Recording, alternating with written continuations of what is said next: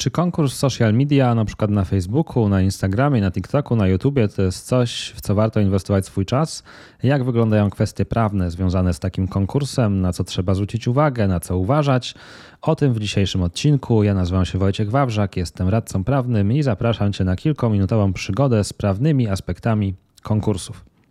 Z tymi konkursami to jest tak, że konkurs konkursowi nierówny. Różnie mogą te konkursy wyglądać, różną mogą mieć również wartość marketingową. Jeżeli chodzi o tą wartość marketingową, to ja dzisiaj nie będę o niej się wypowiadał, bo to zresztą nie leży w moich kompetencjach.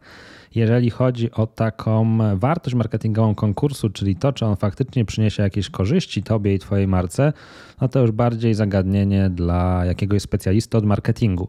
Natomiast ja, jako radca prawny, mogę opowiedzieć ci o kwestiach prawnych, czyli mogę opowiedzieć Ci, na co zwrócić uwagę, na co uważać. No i właśnie o tym e, dzisiaj.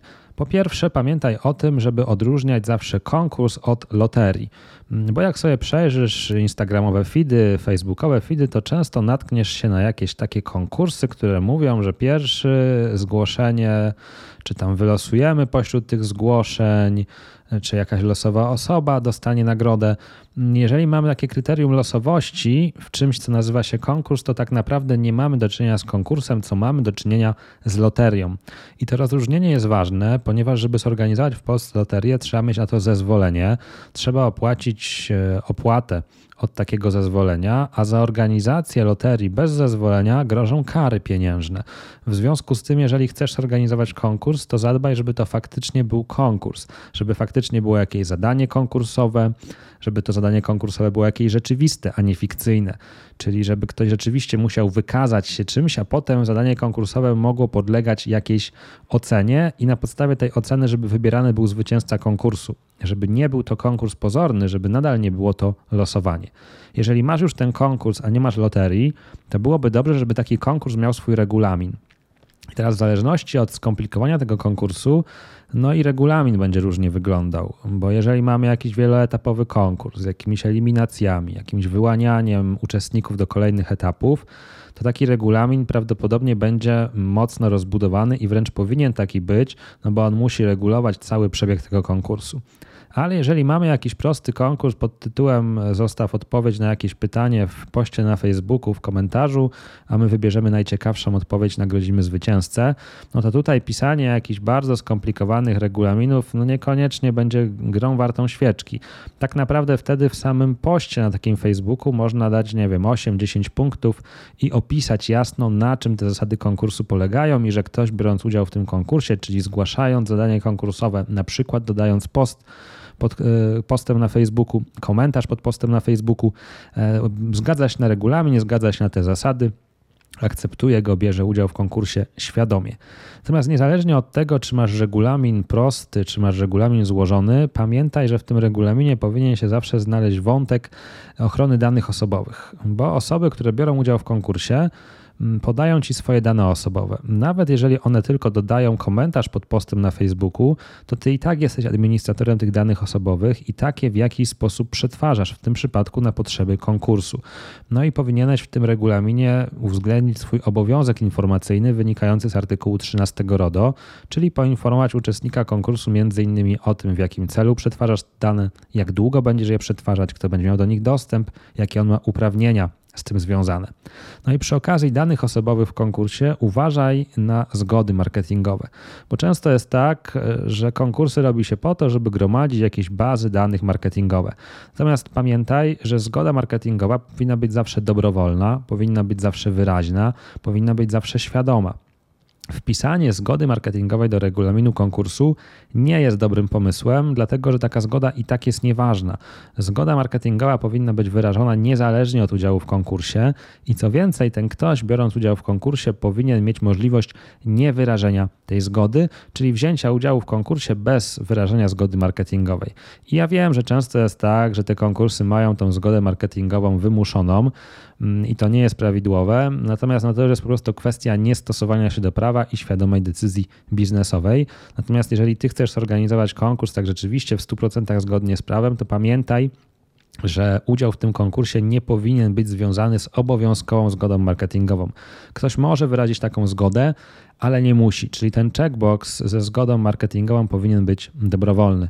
Mówię checkbox, bo tą zgodę marketingową najczęściej odbiera się w formularzu zgłoszenia i wtedy ten formularz zgłoszenia konkursowego e, ustawia się na jakiejś innej stronie, daje się tam checkboxy z akceptacją regulaminu konkursu, ze zgodą marketingową i wtedy tą zgodę marketingową można odebrać. Troszeczkę trudniej będzie z tą zgodą marketingową w przypadku konkursów polegających na dodaniu posta, pod, komentarza pod postem, mm, no bo wtedy jak on miałby tą zgodę wyrazić? Raczej byłoby kuriozalne, że pisał w komentarzu odpowiedź plus wyrażam zgodę na przetwarzanie moich danych w celu otrzymywania informacji handlowych, bla, bla, bla. No nie, raczej przy tych prostych konkursach facebookowych, social mediowych nie gromadzi się baz marketingowych i tu też Cię przestrzegam. Jeżeli będziesz chciał faktycznie przy okazji konkursu gromadzić bazę marketingową, to lepiej zaszyć formularz zapisu do konkursu na oddzielnej stronie, zrobić go już lega artis z checkboxem na akceptację regulaminu, z dobrowolnym checkboxem na zgodę marketingową, bo tylko wtedy ta Twoja baza marketingowa związana z konkursem ma szansę się ostać. No i jeżeli jesteśmy przy konkursach, to pamiętaj też o kwestiach podatkowych. Zawsze musisz się zastanowić, czy wydanie nagrody w tym konkursie podlega pod e, podatek i na jakich zasadach. O tym nie będę dzisiaj opowiadał, bo to już w ogóle szerszy temat na oddzielny odcinek. Opanuje takie błędne przekonanie, że wszystkie konkursy w internecie podlegają zwolnieniu, a nie zawsze tak jest, ale tu zostawiam Cię trochę w niepewności i opowiem o tym innym razem. Natomiast jeżeli organizujesz konkurs, nawet najprostszy, nawet na Facebooku, Instagramie czy innym social media, pamiętaj, żeby pochylić się na tą kwestię podatkową i bądź gotowy również na rozpatrywanie ewentualnych reklamacji.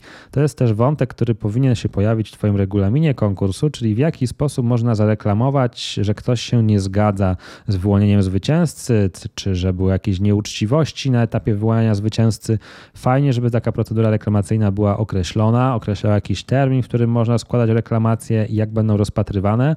No i jeżeli jakaś reklamacja do Ciebie przyjdzie, to faktycznie pamiętaj, żeby tą reklamację rozpatrzeć. Ja oczywiście wiem, że jest w internecie mnóstwo konkursów takich w ogóle nie spełniających jakichkolwiek formalności, gdy na przykład influencerzy rozdają jakieś e, promki produktów e, na zasadzie kto pierwszy skomentuje, ten dostanie. No to wiąże się z tym, że po prostu tutaj ewentualne ryzyko negatywnych konsekwencji jest niewielkie, ale tak jest to konkurs i tak powinien odpowiadać temu wszystkiemu, o czym dzisiaj opowiedziałem.